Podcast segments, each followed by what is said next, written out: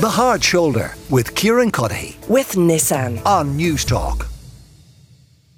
Many of you at this stage would have seen the images uh, from the UK of uh, the UK Prime Minister Rishi Sunak's mansion in Yorkshire, uh, draped with uh, big sheets of black felt and uh, a yellow sign on top, no new oil. Uh, Greenpeace are uh, responsible for the protest, and Mel Evans is head of climate with Greenpeace UK and is with me now. Mel, you're welcome to the show. Um, so tell me a little Thanks bit more much. about the protest and why it was carried out. Sure. So this morning, four of our activists climbed onto Rishi Sunak's mansion in Yorkshire in the north of England to unfurl and drape these huge pieces of oil black cloth across the front of the mansion.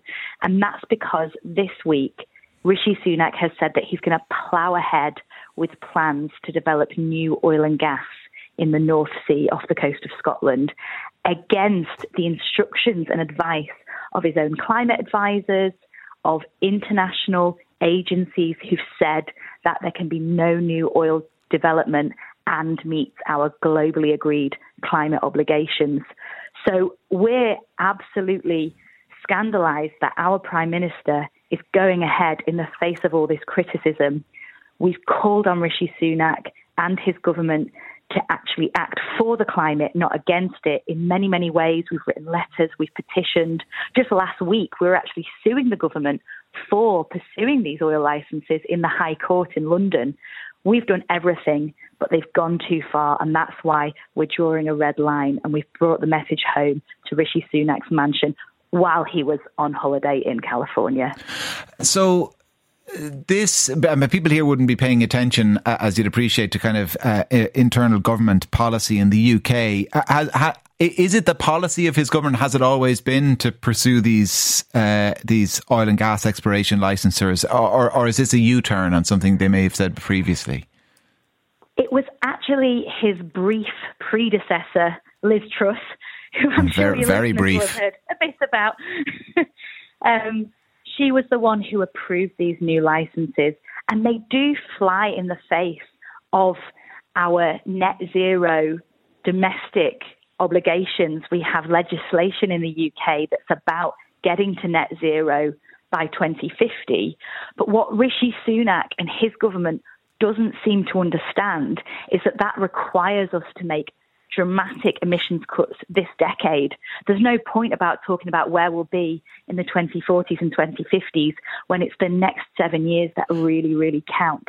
And so the decision that they've made this week absolutely flies in the face of mm. all the advice. And that's why, you know, you've seen the head of the UN come out this week and specifically say to our Prime Minister that he shouldn't be doing this. And and why his private home then, Mel, and not you know his constituency office or Conservative Party HQ or somewhere in Whitehall, Westminster? like I say, we've written letters. We've been to Downing Street. We've, you know, we've been to Parliament. We've been to the High Court on this issue, and it's really time to bring it home that this is a red line. This simply cannot go ahead, and us have a chance of keeping within the safe climate limits of 1.5 degrees. That we have global commitments and obligations to stay within, and you know, we knew that he was on holiday. This is one of Sunak's four properties, I believe, in the UK. We knew that he was on holiday in his penthouse in California. So we knew that the house was empty. We knew that we could do this safely. When staff did arrive on site, you know, we had a nice chat with them. Um, it was all very calm there, but we did need to make this message loud and clear, and that's what You- we've done today. You're not worried about kind of invading the space of two young girls, though.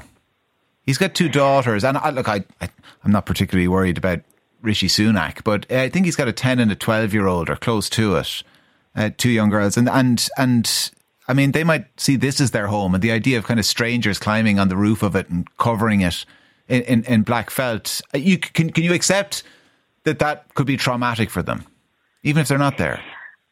It was very widely publicised in the UK press that they were on holiday.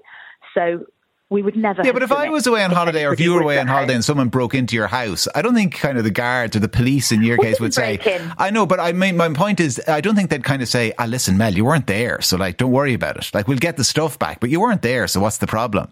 You know, the, the fact that they weren't there, I, I, I accepted that that uh, dilutes the, the trauma possibly, but can you still accept how some people, I mean, if a child is prone to anxiety or worry, the idea that strangers, even when they're not there, would be climbing over their house and covering it, can, can you, you don't see how that would be traumatic? I truly hope that it wouldn't be in any way. It was a very calm proceedings. There were just four climbers who very safely climbed onto the roof. The fabric itself is actually just a light fabric that's draped over the front of the house.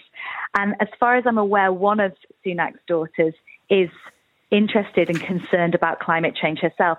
And, and let's look at the whole picture and their future, the future world that those girls will be growing up into.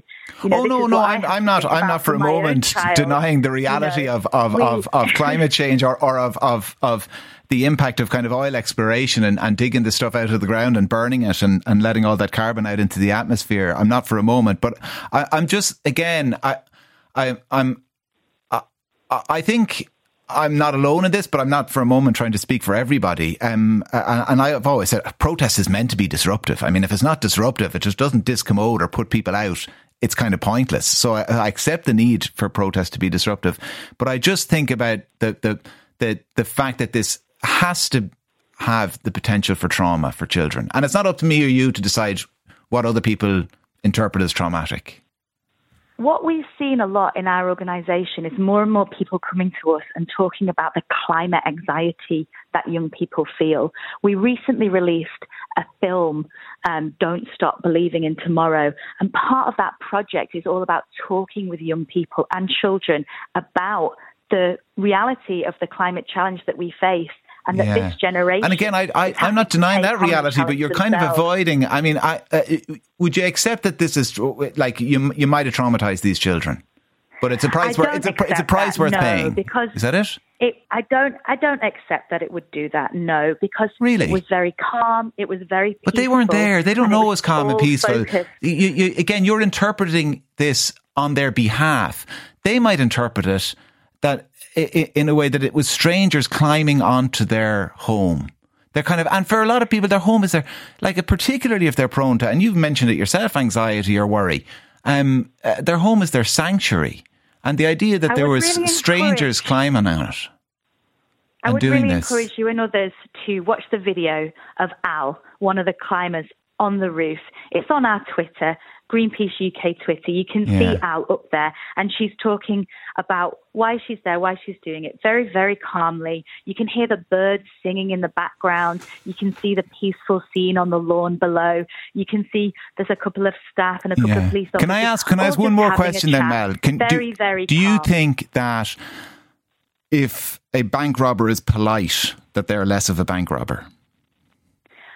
Like I say, there was no entering the actual property. No, I know there wasn't. But do you think if a bank robber is polite, they're less of a bank robber? I, I, I don't think it's comparable to what we've done today. No, I'm not. I'm not. I'm not for a moment suggesting that they're, they're, they're they are equivalent the actions to somebody holding up a bank. But I'm not sure the fact that they were calm necessarily uh, uh, negates the, the, the impact it has on two young girls. But listen, uh, I guess uh, um, it's kind of mission accomplished to a degree because we've got the message out there. You've got the message out there as to why this is happening and and and the the issues with the uh, policy, with government policy as you see it. Uh, so listen, thank you for explaining them, uh, Mel. Mel Evans is head of climate with Greenpeace UK. The Hard Shoulder with Kieran Cuddihy with Nissan weekdays from four on Newstalk.